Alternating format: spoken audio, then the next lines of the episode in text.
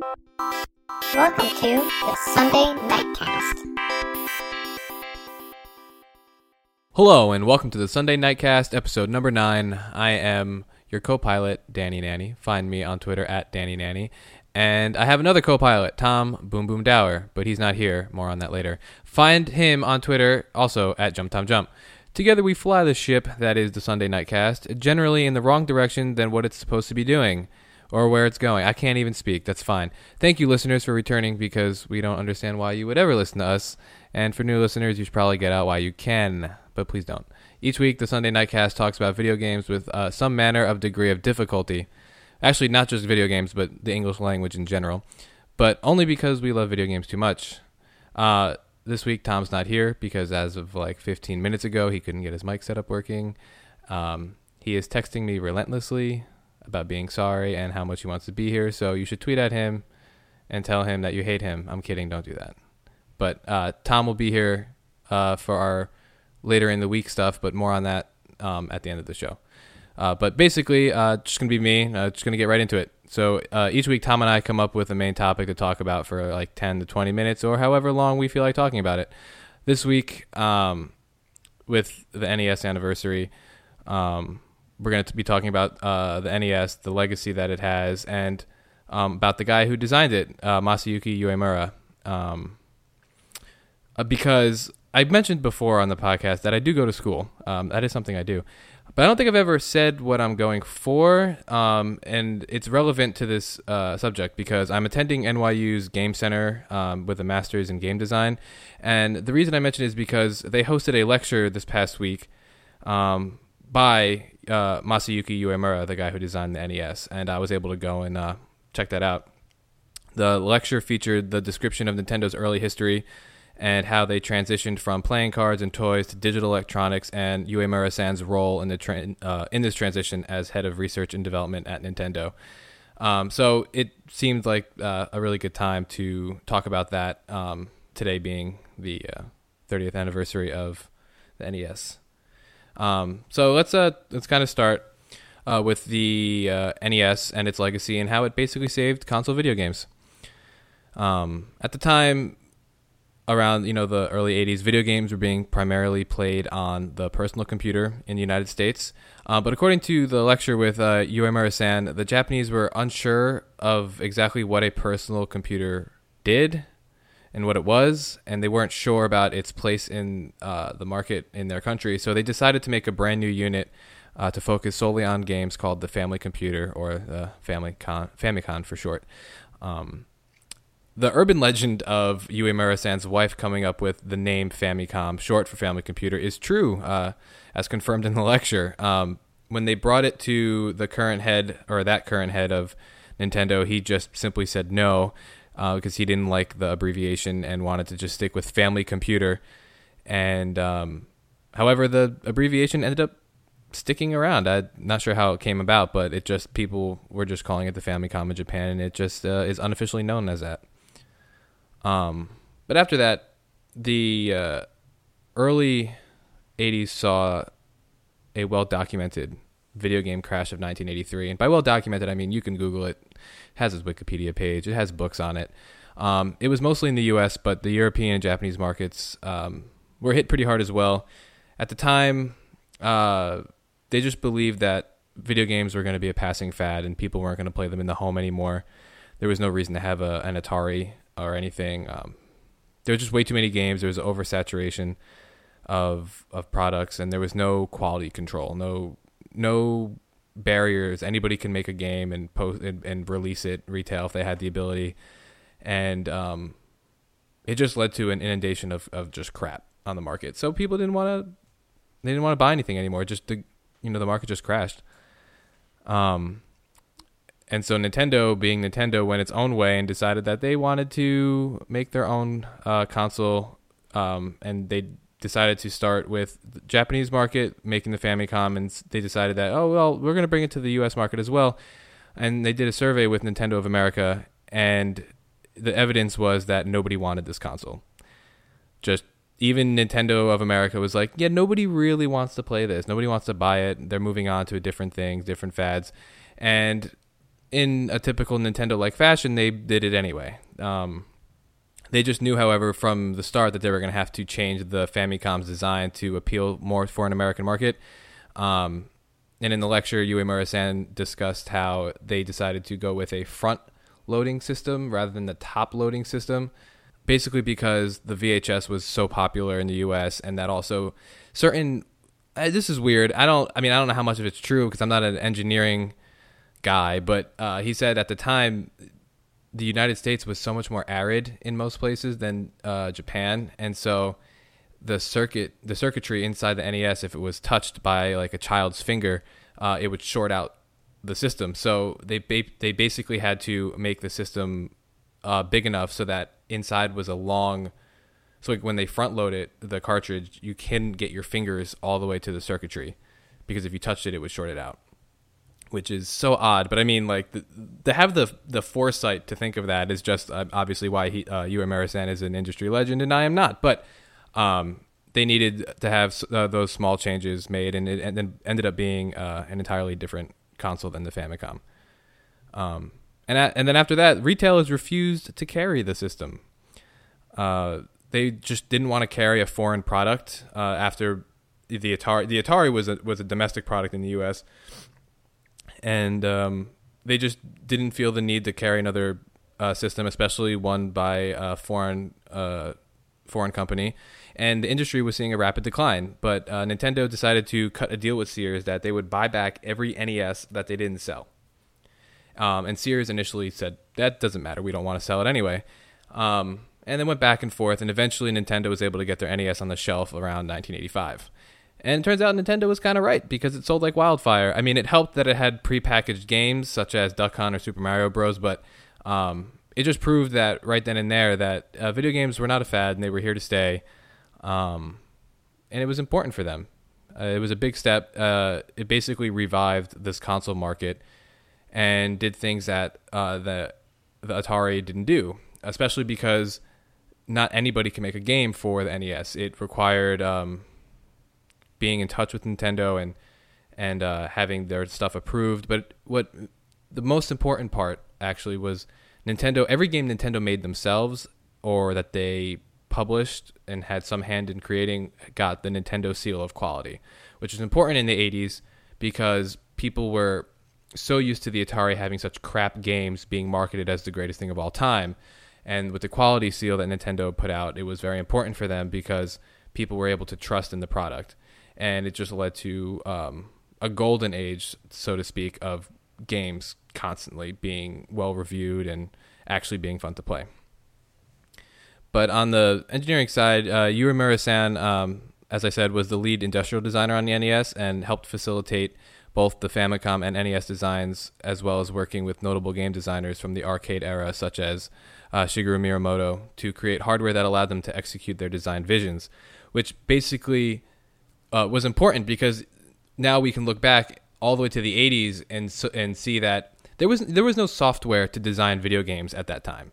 Um, the technology uh, that I you know that they talked about in the lecture that I heard uh, was so was so early. Um, and basically, Nintendo was using whatever they could find. Uh, they were using LSI screens for their uh, initial portable handhelds of Donkey Kong because that's what they had available to them. Because the, the those calculators, like the TI calculators, were so popular and so numerous that Nintendo was able to get these screens for dirt cheap, and then they just made circuitry to go with it to make it into a game.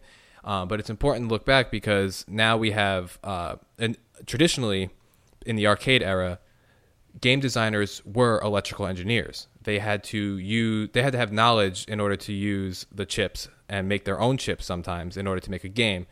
Uh, but now we have dedicated hardware designers working with game designers. So people finally are focusing solely on gameplay as a field, and people are, are focusing solely on the electrical engineering side.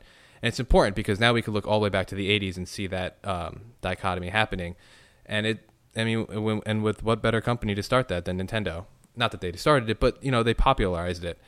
Um, and it's just it's just an important part of uh, video games history that we have the diverging of designers and engineers. Um, Yuri an industry legend, uh, obviously, uh, was pretty candid during the lecture, uh, also talking about the work atmosphere and life as a Nintendo employee during the early days of that first console generation. Um, basically, he had a really funny anecdote about the, about what it was like to work overtime, and when they worked overtime, they didn't necessarily get paid more; they got a free meal. And so they would eat dinner, and all the engineers would eat dinner together, and they would sit down at a table over. He specifically said that they would go for udon. Um, and sit over these bowls of udon and come up with ideas and then they wouldn't want to go home because they'd want to go back to the lab and figure out a way to make these ideas possible. So it's uh, it's just you can see nintendo's work ethic and the kind of culture they breed as a company going so far back to the very beginning. I mean nintendo is extremely long lived as compared to something like sony or or microsoft. Uh, 1886 i believe is the founding of nintendo uh, in kyoto and their headquarters is still there. Uh, and Uemura-san made known that he would not have joined Nintendo uh, when he did if they were not in Kyoto. He simply didn't want to work. He didn't want to leave Kyoto, so he didn't care where he worked as long as it was in his hometown. And it just ended up being a, a stroke of brilliance that he ended up there. Um, as you can see, because now we are sitting here talking about something he made 30 years later, um, and it being revolutionary. So, um, it's the 30th anniversary of the Famicom. Um, Uemura-san is, like I said, an industry legend, and uh, it's just thanks to him that, well, and Nintendo at large, that we are able to sit here and have this conversation. So 30 years, it's older than me, not by much, but it is older than me, and uh, yeah, I guess that's it. Um, if you have anything to add to that, just tweet at us, let us know at Sunday Nightcast, at Danny Nanny, at Jump Tom Jump. Um, but we're going to move on. Uh, do some general news type things you uh, probably already heard about.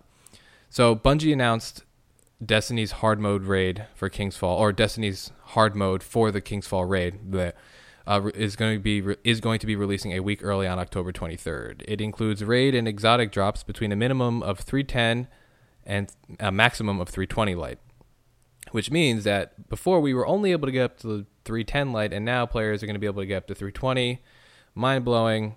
I'm probably still never to get that Ghost Shell, but that's fine. Um, next, Valve Steam controller or the hard Valve Steam hardware has a bug that does not allow it to work with the Macintosh system. So it's not easy to fix, and they're going to ship without this fix. And they said that you uh, players who have pre-ordered it and are receiving it, and but they cannot use them because they're using a Mac, are being offered an extended return date or they can get Valve's entire library of games, quote, past, present, and future for free. So uh, I'd probably just have a, I would take a broken controller and take all their games. That's fun. But yeah, that's a pretty nice offer. Uh, next, we have, while the exact form factor isn't nailed down, a new report suggests Nintendo's new NX console will combine console and handheld console into one unit. Uh, this came out earlier in the week. It's interesting that they're going with this because Nintendo also uh, filed a patent uh, recently that is is a patent go- that, that, indicates that they're going back to cartridges for games rather than rather than uh, CDs, which is interesting because uh, flash memory is so cheap now. You can get it. It's uh, you can get like a 32 gig uh, flash drive for like I don't know eight dollars. It's so cheap, and so the fact that they that video games might be going back to cartridges is not is not mind blowing. Um, it's just interesting how this might work if the console is you have a home console and then a, a, controller that's kind of handheld that you can take with you. Because does the game only go into the controller and then stream to the to the console? Now that makes a little bit of sense because the console is also room to not have a disk drive, but it might have a cartridge slot. So who knows? But uh, E3 is less than a year away when they're supposed to unveil it, but we'll see. And uh, each week uh, in this segment, this next segment, uh, Tom and I try to break the mold of our normal play cycles and play something new. And this is a weird week because we're both playing the same thing, and we both kind of picked it up like separately. It's not like one of us said, "Oh, I'm going to play this," and the other one's like, "Oh, I'll do that too." It was kind of weird because I just mentioned it to Tom in passing, like, "Hey, I'm playing Pokemon Alpha Sapphire again." He goes, "Oh crap, now I'm doing I'm doing it too," and I'm like, "Oh, we're doing the same thing." But it's pretty interesting to pick up uh, Pokemon game for the first time in months. I played the crap out of X and Y, uh, so I didn't really want to play Alpha Sapphire. I got it the day it came out.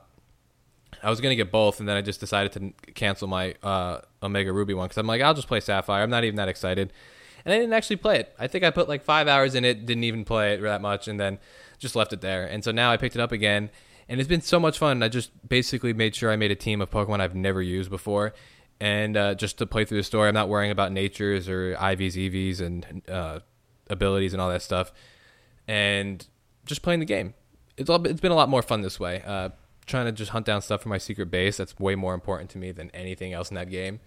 Uh, Tom, I know, has been painstakingly trying to find uh, Pokemon that has the natures and abilities that he wants, which is cool. I don't play like that, or at least I used. I don't play like that now.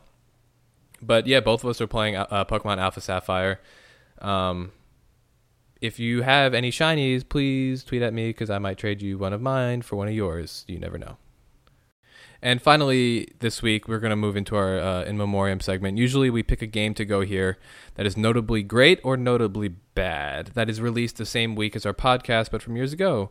However, this being October 18th, 2015, it is the anniversary of the NES, the 30th anniversary to be exact.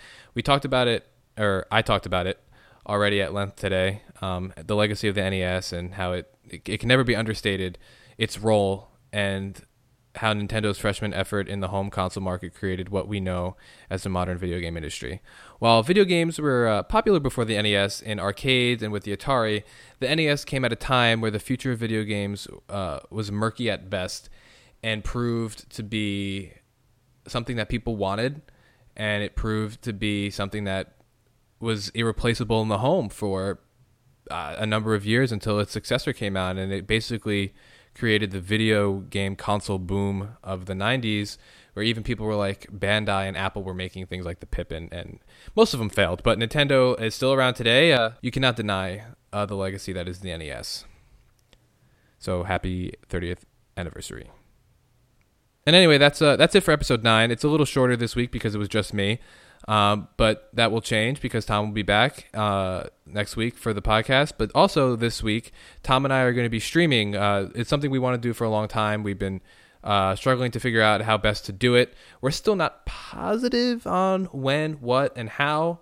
but we just know that we're close enough to be able to tell you that we will be streaming sometime this week, and it will be important for you to pay attention to our Twitter feeds um, and and just tune in whenever that happens. We don't know where we're going to be playing it. We might be playing something single player together. We might be playing multiplayer together on something.